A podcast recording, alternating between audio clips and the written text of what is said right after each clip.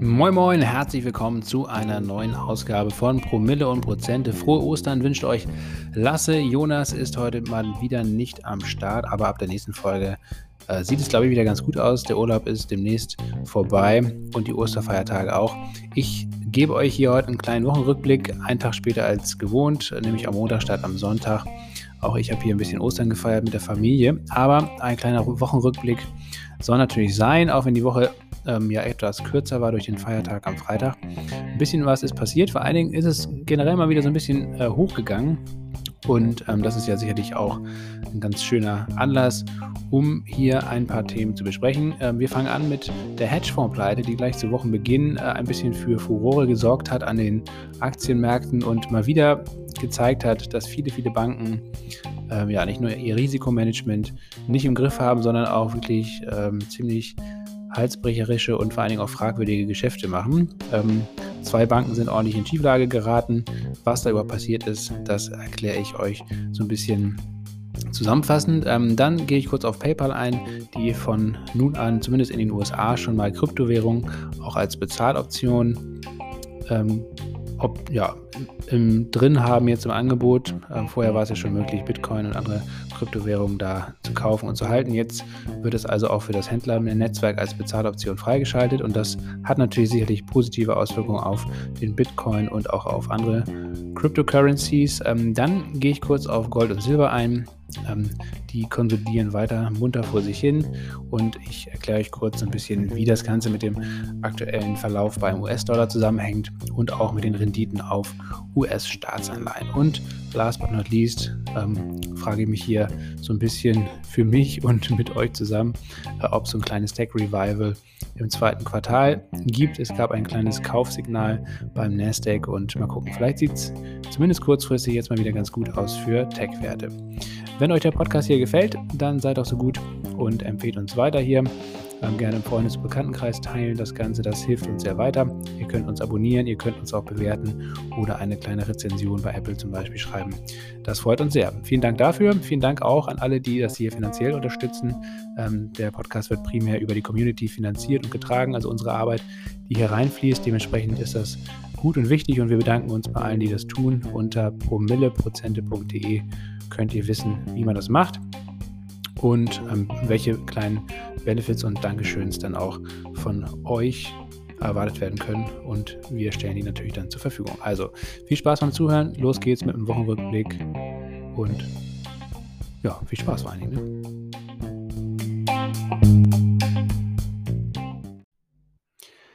Ja, grüezi, da sind wir wieder. Promille und Prozente, leider wieder alleine. Jonas ist wohlbehalten aus dem Urlaub zurück. Wir haben vorhin kurz telefoniert, ähm, aber trotzdem die, den Wochenrückblick hier nehme ich äh, jetzt nochmal schnell und fix alleine auf und äh, stelle ihn euch dann heute am Montagmorgen äh, direkt früh zur Verfügung. Und ich hoffe mal, bei der nächsten Folge ist Jonas dann wieder in alter Frische wie gewohnt dabei. Und dann wird es natürlich auch ein bisschen spaßiger wieder, ein bisschen wilder zugehen. Ähm, alleine ist es natürlich immer ein bisschen schwierig, hier alles rüberzubringen. Aber ähm, ein kleiner flotter Wochenrückblick, den möchte ich euch natürlich nicht vorenthalten, äh, denn äh, gerade zu Beginn der letzten Woche, ähm, der Osterwoche, da hat es ja hier und da ein bisschen geknallt, vor allen Dingen im Bankensektor. Und äh, das hatte mal wieder den Grund, dass ähm, äh, ja, ne, es eine kleine ungemütliche Überraschung von Hedgefonds-Seite gab. Der Hedgefonds Archigos Capital Management ist anscheinend in Schieflage geraten. Bisher weiß man immer noch nicht so ganz genau, was da jetzt alles konkret passiert ist, aber es gibt mehr und mehr doch recht solide Gerüchte, würde ich jetzt erstmal nennen, oder solide Berichte, an denen man anscheinend dann auch vertrauen kann ähm, und die sich dann zu einer einigermaßen äh, verständlichen Story zusammenfügen. Äh, das Ganze ist eigentlich sogar in der Vorwoche schon losgegangen, denn da gab es nochmal richtig Abverkäufe bei einzelnen Aktien. Vor allen Dingen waren da viele China-Tech-Werte betroffen, zum Beispiel Baidu, also der Suchmaschinenbetreiber, aber auch Tencent Music äh, und andere. Und andererseits waren auch große amerikanische Medienkonzerne betroffen, Viacom, CBS zum Beispiel und Discovery, die haben teilweise einen Kurssturz von über 50 Prozent gehabt innerhalb von wenigen Tagen. Und das sind normalerweise eigentlich recht solide Aktien, die also wirklich nicht viele Volatilität haben. Ja, und also was da passiert ist und warum, das möchte ich hier so ein bisschen erklären und aufdröseln. Ähm, weil es mal wieder ein, eigentlich ein ganz spannendes, wenn auch ja schlechtes Beispiel ist oder, oder also ein Negativbeispiel in dem Sinne, ne, ähm, dass es natürlich nicht sonderlich äh, cool ist, dass sowas passiert. Ähm, aber ja, in Sachen Hedgefonds ist das jetzt ja nicht das erste Mal, dass es da eben äh, einen Fonds gibt, äh, ein ähm, Investmentfonds. Es ist streng genommen noch nicht mal ein Hedgefonds, sondern eigentlich eine Art Family Office. Also der Bill Wang, der dahinter steht, der hat eigentlich primär sein eigenes Geld da jetzt verheizt und das der beteiligten Banken, da komme ich gleich drauf äh, zu sprechen, aber weniger eben das Geld, was man sonst von anderen Anlegerinnen und Anlegern als Hedgefonds einsammelt. Ähm, aber warum er quasi auf eigene Rechnung spekuliert hat, ähm, dazu gleich ganz am Ende noch ein, ein Satz, denn äh, Bill Wang ist kein unbeschriebenes Blatt. Aber fangen wir von vorne an. Was ist überhaupt passiert? Also, ich habe eben davon gesprochen, dass diese ganzen ähm, China-Aktien, teilweise auch Medienkonzerne in den USA in kurzer Zeit stark an Wert verloren haben. Und keiner konnte sich so richtig erklären, was da jetzt der Grund für war. Und dann hat sich halt herausgestellt, dass eben Banken ähm, viele Aktienpakete, also richtige Block, Blocks, Aktienblocks, äh, auf den Markt geworfen haben und das haben sie getan, weil sie diese Sicherheiten ähm, gebucht hatten und dem Bill Wang, also Archigos Capital Management, ähm, Geld geliehen hatten, Wertpapierkredite geliehen hatten. Warum macht man das? Ähm, der Bill Wang hatte eigentlich um, um die 20 Milliarden äh, Eigenkapital, ähm, die er da jetzt in verschiedensten Optionen oder, oder Positionen äh, angelegt hatte. Und das war ihm aber nicht genug sondern er hat sich zusätzliches Fremdkapital, man schätzt so 70 bis 80 Milliarden Dollar nochmal obendrauf, ähm, bei Banken geliehen und ähm, ja auch in, in, mit sogenannten Swap-Geschäften. Das ist eigentlich sehr, sehr komplex. Das will ich jetzt auch gar nicht in der Breite erklären, äh, geschweige denn ich äh, verstehe es natürlich auch nicht hier als ähm, professioneller Amateur.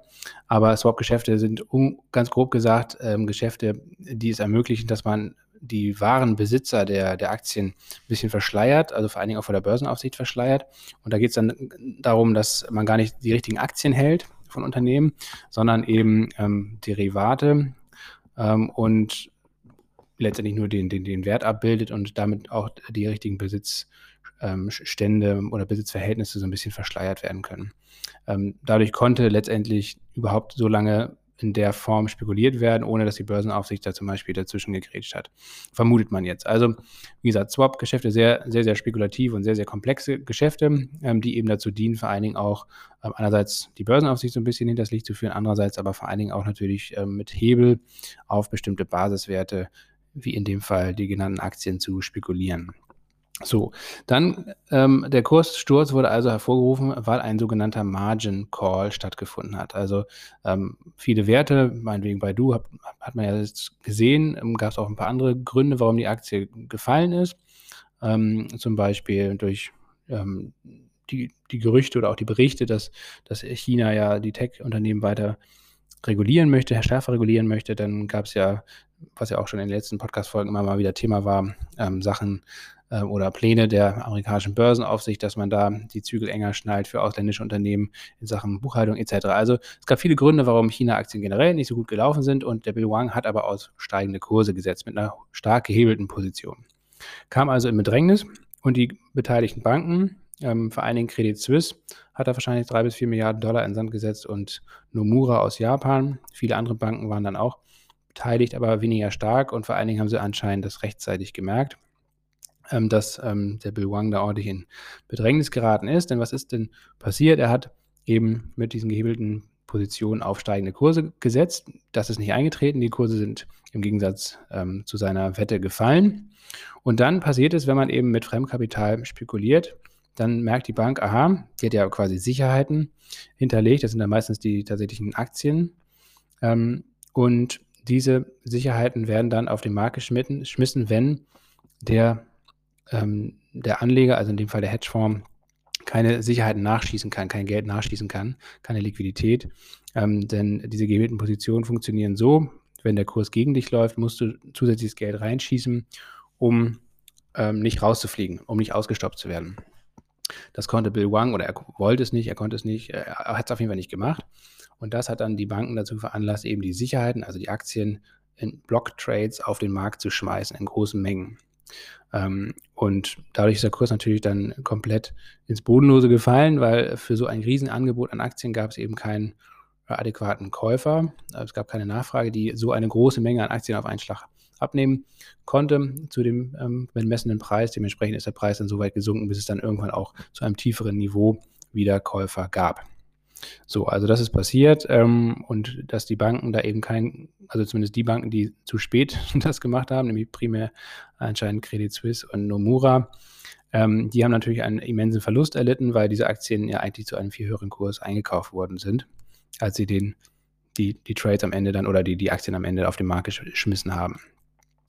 Ähm, man hat befürchtet zwischenzeitlich, dass ähm, eben ja die Banken, also dass mehr Banken da verwickelt waren und ähm, deswegen ist auch zum Beispiel die Deutsche Bank und Goldman Sachs und andere äh, Investmentbanken zwischenzeitlich unter Druck geraten, auch mit den Aktienkursen unter Druck geraten, weil man vermutet hatte, dass das eben so eine Art Kettenreaktion in Gang setzt. Das ist dann zum Glück nicht der Fall gewesen.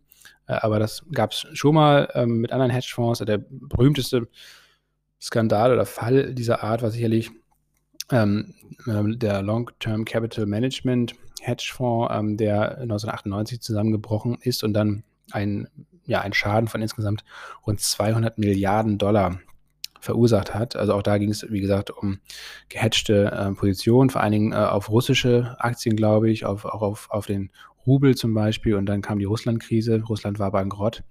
Und äh, man hatte eben auf steigende Rubelkurse zum Beispiel gesetzt und auf andere Geschichten in Russland. Das ist alles äh, nicht eingetreten und man hat da extrem viel Geld verloren. Und vor allen Dingen die beteiligten Banken ähm, mussten dann letztendlich, und das ist dann die Kettenreaktion, von der ich dann spreche, äh, die müssen dann eben auch andere Werte, die sie im Depot haben, verkaufen. Ähm, oder zum Beispiel, ähm, wenn ein Hedgefonds oder so in Schieflage gerät, dann äh, und eine Bank auch an anderen Hedgefonds ähm, über Wertpapierkredite da halt im Risiko steht, also auch an anderen Hedgefonds einfach Geld geliehen hat, damit sie dafür Aktien oder andere Derivate kaufen können.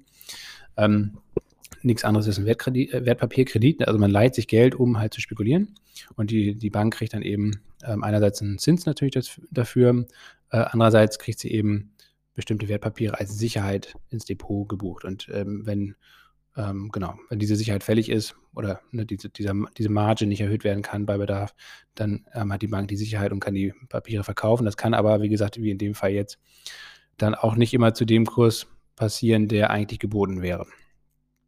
Ja, also ähm, lehrt mal wieder, Gier frisst Hirn. Ähm, der Bill Wang ist vor allen Dingen auch kein unbeschriebenes Blatt, muss man sagen. Ähm, ist ein evangelikaler Christ aus den USA, der vor allen Dingen sein ganzes Tun an der Wall Street nicht nur aus, aus Sicht des, des Spekulierens oder des Geldverdienens sieht, sondern auch ähm, sich immer im Auftrag von Gott ähm, sieht. Das hat er öfter mal in, in ein paar Interviews gesagt. Ähm, ja, wilder Typ auf jeden Fall, gebürtiger Südkoreaner ähm, und er hat damals bei der, der Hedgefonds-Legende Julian Robertson, ich weiß gar nicht, ich kenne ihn persönlich nicht, Jonas kennt ihn vielleicht, müsste, ihn mal, müsste man ihn mal bei der nächsten Folge fragen, äh, sein, sein Handwerk in Anführungsstrichen gelernt, wenn man überhaupt von Handwerk sprechen kann, oder sein, ja, sein Spekulantentum, ähm, seine krummen Dinger, seine krummen Geschäfte. Ähm, naja, und dann hat er danach auch einen eigenen Hedgefonds gegründet, ähm, der sich auf Asiengeschäfte oder auf Emerging Markets in Asien fokussiert hat. Dafür wurde er teilweise schon äh, oder verurteilt, weil da ging es auch um Insiderhandel zum Beispiel. Ähm, die, die Börsenaufsicht in den USA, die SEC, hat ihn 2012 zu einer Strafe von 44 Millionen Dollar verurteilt und er musste auch seinen Hedgefonds schließen. Und dann hat er eben äh, ja, eine neue Zockerbude aufgemacht. Das war dann ähm, Archegos Capital Management, das Ding, was jetzt in Schieflage geraten ist. Und ja, es zeigt mal wieder, ähm, dass an der Wall Street, aber auch generell die Finanzmärkte auf jeden Fall dringend an vielen Stellen mal reguliert werden müssten, vor allen Dingen im Bereich natürlich der Hedgefonds. Aber auch viele Banken sollten sich an dieser Stelle mal wieder fragen, ähm, vor allen Dingen, wenn so jemand, der eigentlich schon bestraft ist, der also kein unbeschriebenes Blatt ist und auf einer Blacklist stand und so weiter, wie man trotzdem dann mit dem zusammenarbeiten kann und ähm, dem Milliarden von Dollar anvertraut und leiht, ähm, die er dann verzockt. Und dann letztendlich auch, ja, wenn es schlecht gelaufen wäre, das ganze Finanzsystem ins Wanken bringt. Naja, also spannende Geschichte, komplizierte Geschichte, aber ich hoffe, ich habe es euch jetzt mal so einigermaßen vernünftig und kurz und knapp erklärt. Die Lage hat sich wieder beruhigt. Ich glaube, gerade zum Beispiel bei, bei, bei Baidu, ähm, das hatten wir ja auch, im, haben wir auch nach wie vor im Musterdepot, ähm, da ist jetzt der Abverkauf sehr viel stärker ausgefallen, als man das eigentlich hätte erwarten können. Das ist jetzt auch einer der Gründe dafür. Ähm, sicherlich kein fundamentaler Grund. Dementsprechend kann man da durchaus, glaube ich, sich die Aktie mal wieder angucken. Bei anderen Aktien, die habe ich jetzt mir bisher noch nicht im Detail angeguckt. Ähm, deswegen kann ich da kein Urteil fällen. Aber bei Baidu, das ist ja zumindest auch bei uns ein Titel im Musterdepot gewesen. Kommen wir zum nächsten Thema. Ähm, kommen wir zu PayPal. Ähm, PayPal hat ähm, eigentlich mal wieder im Bereich Bitcoin, Kryptowährungen eine kleine News verbreitet. Und zwar ähm, im Oktober gab es ja schon die große Ankündigung, oder das wurde auch natürlich umgesetzt, ähm, dass man ähm, in den USA zumindest, wenn man da Kunde ist, ähm, über PayPal Bitcoin und auch andere Kryptowährungen kaufen kann, auch halten kann im Depot, in der Wallet. Das wurde sehr, sehr gut angenommen. Das war damals ja auch der Startschuss für die große Rallye des Bitcoin von 10.000 Punkten hoch bis ja aktuell auf knapp 60.000. Ähm, das war sicherlich nicht, nicht, der einzige Kurstreiber, da gab es ja in der Zwischenzeit auch viele andere, aber ähm, PayPal ist sicherlich einer der großen Gründe gewesen, weil es eben ein großer weltweit vernetzter Zahlungsanbieter ist und wenn dieser jetzt im Bereich Bitcoin oder Kryptowährung aktiv wird, das heißt also, dass als erstmal jetzt den Einstieg, das, das Kaufen und Halten von Bitcoin ermöglicht und jetzt im zweiten Schritt, und das war jetzt die News in dieser Woche oder in der letzten Woche, ähm, das eben auch für das angeschlossene Händlernetzwerk mit zig Millionen von Händlern, die da oder auch Shops, Online-Shops, die da an, angeschlossen sind, das eben als zusätzliche ähm, Zahlungsoption integriert, also zusätzlich zur Kreditkarte, Lastschrift, die ganzen üblichen Geschichten. Ähm, dann ist das auf jeden Fall sicherlich wieder ein, ein bullisches Zeichen. Ähm, Visa ähm, hat das auch schon ein paar Tage vorher angekündigt. Auch sie wollen jetzt ähm, das als Zahlungsoption Stück für Stück integrieren. Mastercard wird das sicherlich auch machen. Viele Banken werden das Stück für Stück machen. Also das sind alles Zeichen, warum oder die, die zeigen, dass ähm, Kryptos äh, Schritt für Schritt äh, weiter zum Mainstream werden. Und PayPal fängt jetzt mit Bitcoin, Ethereum, Litecoin und Bitcoin Cash an und wird das auch dann Stück für Stück auch in anderen Ländern ausrollen. Genauso wie übrigens auch die Kauf- und die Halteoption. Äh, die gibt es ja bisher auch nur in den USA, aber das wird wahrscheinlich in diesem Jahr schon, vielleicht sogar in Deutschland, verfügbar sein. Mal gucken. Ähm, der Bitcoin hat bisher noch kein neues Allzeithoch ähm, erreicht, aber könnte recht zeitnah folgen. Er hat sich jetzt ja wieder angenähert an die, an die 60.000 Dollar und äh, von daher kann das, kann das gut dann auch wieder ähm, weiter ausbrechen. Wir haben ja vor einer guten Woche auch über eine andere Kryptowährung oder eine, eine andere Blockchain gesprochen, nämlich damals, als wir in der VW-Folge, war das glaube ich, in dem Wochenrückblick mit VW, äh, die vorletzte Folge muss es gewesen sein. Ähm, da haben wir auch kurz über OVH, also diesen Cloud-Anbieter, äh, gesprochen, der ähm, der größte Cloud-Anbieter inner, innerhalb von Europa in, immerhin ist ähm, und dessen Rechenzentrum in Straßburg da abgefackelt ist. Äh, und da haben wir ja dann ja den Filecoin kurz angesprochen. Und ähm, die wollen ja, oder die Blockchain, die dahinter steht, will eine dezentrale Cloud weltweit aufziehen. Und äh, das, genau, das Ticker-Symbol ist FIL. Naja, ähm, lange Rede, kurzer Sinn. Ähm, dieser Wert hat sich äh, in einer guten Woche, jetzt seitdem wir das letzte Mal darüber gesprochen haben, äh, verdoppelt einfach mal. Ähm, nicht schlecht. Falcon hat auf jeden Fall ganz gut Momentum. Ob es jetzt an dem abgefackelten Rechenzentrum von OWA schlägt, weiß ich nicht. Ähm, aber sicherlich geschadet hat es der ganzen Story nicht. Jonas freut sich auf jeden Fall. Der hat, glaube ich, eine, eine Position ähm, bei Filecoin drin. Ich kann das Ganze hier nur von der Seitenlinie beobachten und mich natürlich ein Stück weit ärgern. Aber ja, so ist das. Zeigt auf jeden Fall mal wieder, ähm, dass ähm, zumindest aktuell gerade das kurzfristige Momentum äh, absolut intakt ist, auch gerade bei diesen ganzen Altcoins, also diesen alternativen Blockchain und äh, Kryptowerten ist da viel Musik drin. Wir wollen ja unbedingt jetzt auch mal demnächst eine Folge zu NFTs machen. Ähm, ich hoffe mal, dass wir das irgendwie schaffen. Jonas hat sich da sehr viel mehr reingefuchst schon in das Thema. Deswegen hoffe ich mal auf seine ähm, Vorarbeit, die er jetzt bestimmt im Urlaub auch schon äh, gemacht hat. Viele Nächte bei YouTube um die Ohren geschlagen, um mir den besten Content für euch äh, zu servieren. Mal schauen. Man darf gespannt sein. Ich bin auch gespannt. Ich muss mich da noch ein bisschen mehr reinfuchsen. Aber dann machen wir hoffentlich die nächste Folge, weil wir kriegen jetzt ja auch echt viele Fragen von euch hier zum Thema Kryptowährung und äh, dementsprechend lohnt sich das sicherlich auch mal so ein bisschen mehr zu beleuchten und zu diskutieren. So, das nächste Thema, Gold und Silber, auch das wird immer wieder gerne nachgefragt. Ähm, und ja, wir warten ja hier alle, oder ich zumindest, ähm, weil ich ein paar kleinere Positionen da habe, äh, schon länger auf, eine, auf einen kleinen Impuls. Äh, die Edelmetalle, die konsolidieren ja jetzt schon seit äh, einem guten halben Jahr, seit September 2020. Und ähm, ja, man kann das eigentlich nur in zwei Worten zusammenfassen. Äh, es nervt. das ist zumindest ein Zitat von äh, Markus Bussler, das ist so ein, ähm, so ein Analyst äh, vom Aktionär, äh, der immer ähm, ja, heitere manchmal auch wolkige Berichte zu Edelmeter einschreibt. Das lese ich mir ab und zu mal durch, ist ganz witzig. Auf der anderen Seite ähm, sind viele Sachen, die er auch da prognostiziert hat, bisher nicht eingetreten. So auch ähm, der, ähm, der Bounce oder der Anstieg. Und das hängt vor allen Dingen damit zusammen, dass ja die Anleiherenditen, äh, die, die, der Anstieg der Anleiherenditen bei zehnjährigen US-Staatsanleihen, darüber haben wir jetzt ja schon öfter mal gesprochen, vor allen Dingen auch in Bezug auf die Tech-Aktien und vor allen Dingen jetzt auch der, der starke US-Dollar. Der Dollar, der jetzt in den letzten Monaten, ich glaube seit Jahresanfang über 5% zum Beispiel im Vergleich zum Euro aufgewertet. Und diese beiden Faktoren sorgen tatsächlich immer noch dafür, dass die, ähm, die Edelmetalle und auch viele andere Metalle aktuell jetzt konsolidieren. Man muss aber auch sagen, dass ähm, der Aufwärtstrend da nach wie vor eigentlich intakt ist und äh, es eigentlich nur eine Frage der Zeit ist, bis da mal wieder ähm, Richtung äh, Norden oder Richtung steigenden Kursen was passiert. Ähm, die Saisonalität spricht eigentlich jetzt ab März auch dafür, dass es da steigende Kurse gibt. Ähm, aber bisher ja, hat, sich das nicht bewahrheitet und ähm, da der Dollar wahrscheinlich jetzt kurzfristig auch vor allen Dingen nach diesen ähm, sehr, sehr guten Arbeitsmarktdaten aus den USA, die am Karfreitag rausgekommen sind, ähm, dürfte der Dollar jetzt erstmal kurzfristig weiter steigen. Ähm, und das ist eben dann sehr schlecht für Edelmetalle. Also es ist immer eine sehr starke Korrelation zu sehen. Könnt ihr mal darauf achten.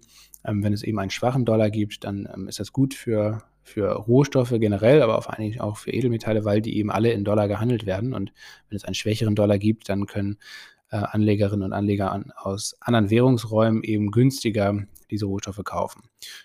Dahingehend ähm, ist es natürlich umgekehrt, wenn der Dollar stark ist, dann ist es eben teurer für Leute aus anderen Währungsräumen äh, da einzukaufen und entsprechend ähm, fallen dann meistens nicht immer, aber oft dann die Kurse zum Beispiel für Edelmetalle. Das sieht man jetzt gerade aktuell wieder ganz schön.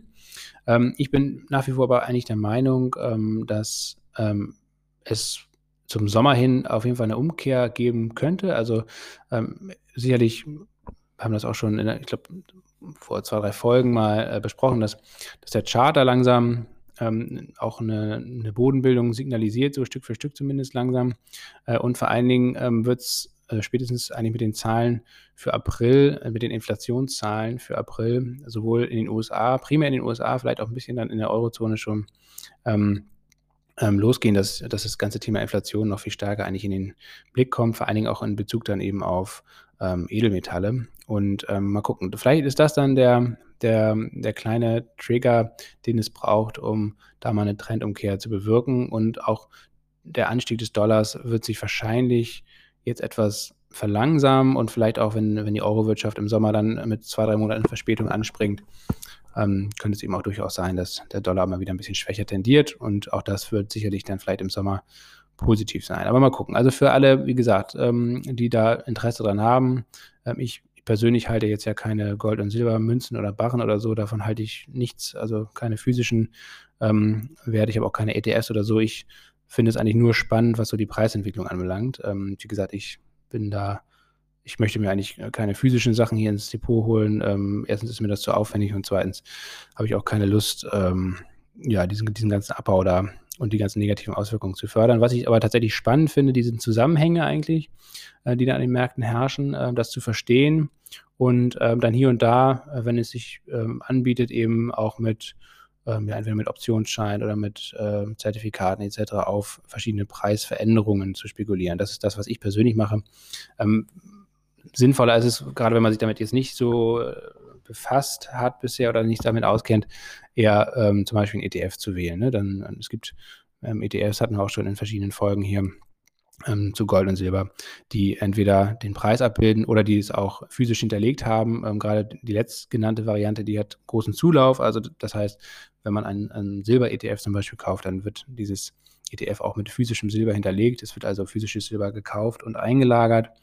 Ähm, das ist zumindest jetzt, was den Werterhalt anbelangt, natürlich sicherlich dann ähm, die beste Variante, weil es eben auch den direkten Gegenwert gibt, wie bei einer Aktie zum Beispiel.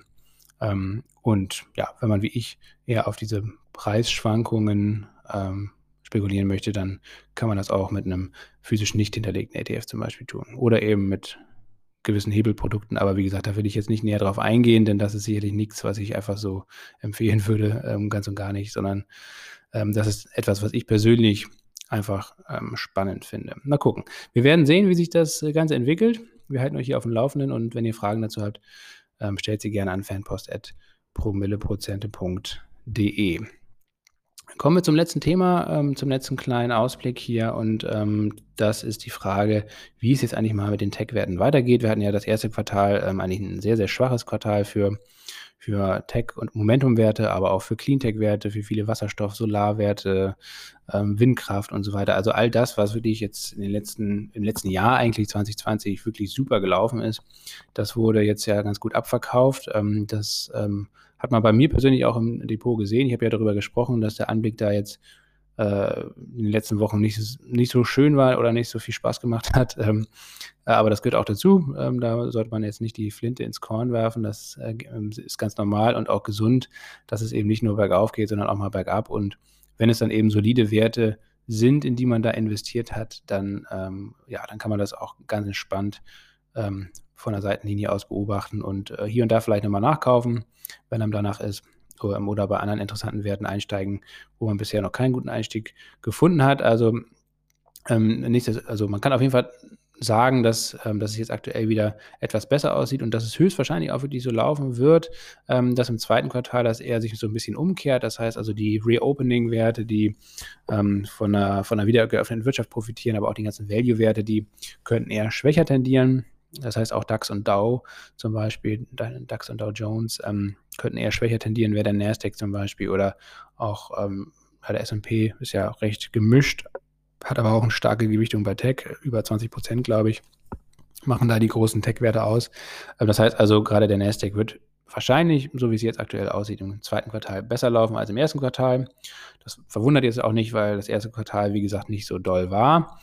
Ähm, und da wurde auch gerade jetzt zum Wochenausklang nochmal ein kleines Kaufsignal geliefert. Ähm, der Nasdaq hat über 13.300 Punkte geschlossen und das ist zumindest erstmal ein gutes Zeichen, dass man da jetzt vielleicht so ein bisschen mal den, den Boden gefunden hat und dass es jetzt demnächst mal wieder hochgeht. Auf der anderen Seite darf man nicht vergessen, dass äh, gerade in der zweiten Jahreshälfte dann diese ganzen Vorjahresvergleiche kommen, äh, was Wachstum, was ähm, ja, auch was Gewinne, Umsatz etc. Anbe anbelangt, Neukunden.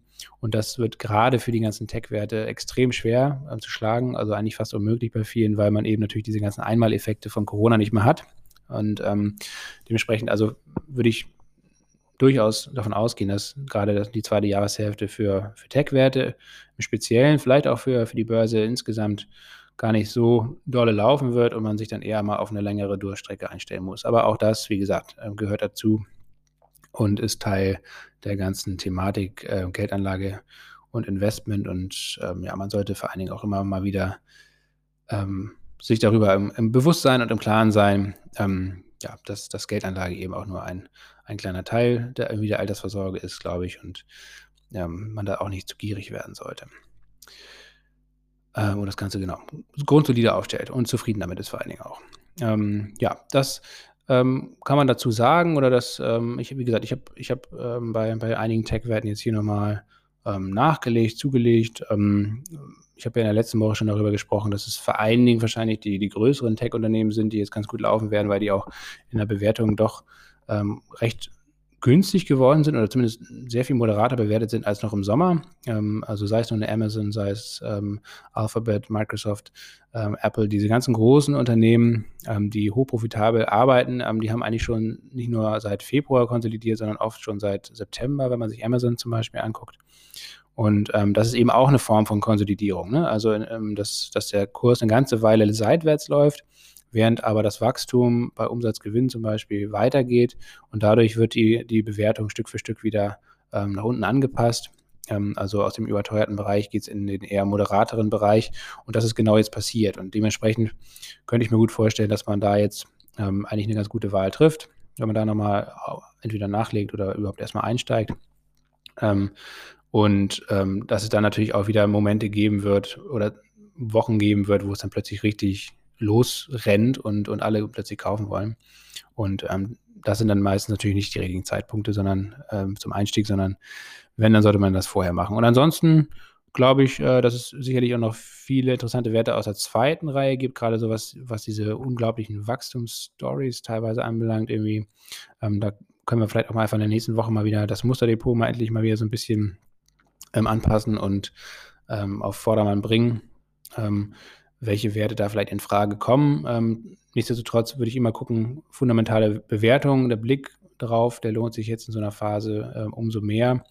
Ähm, auch zu schauen, welche Momentumwerte eigentlich ähm, ja, über solide Zahlen einfach verfügen und auch über eine Wachstumsperspektive, die, die, die hohe Bewertung, die dann ja oft vorliegt, auch gerechtfertigt. Dann sind, da, da trennt sich schnell die, die Spreu vom Weizen, glaube ich, und auch vor allen Dingen gerade viele Specs und so weiter, also viele Blankoscheck-Unternehmen, die jetzt an die Börse gegangen sind. Ähm, das hatten wir ja öfter schon thematisiert.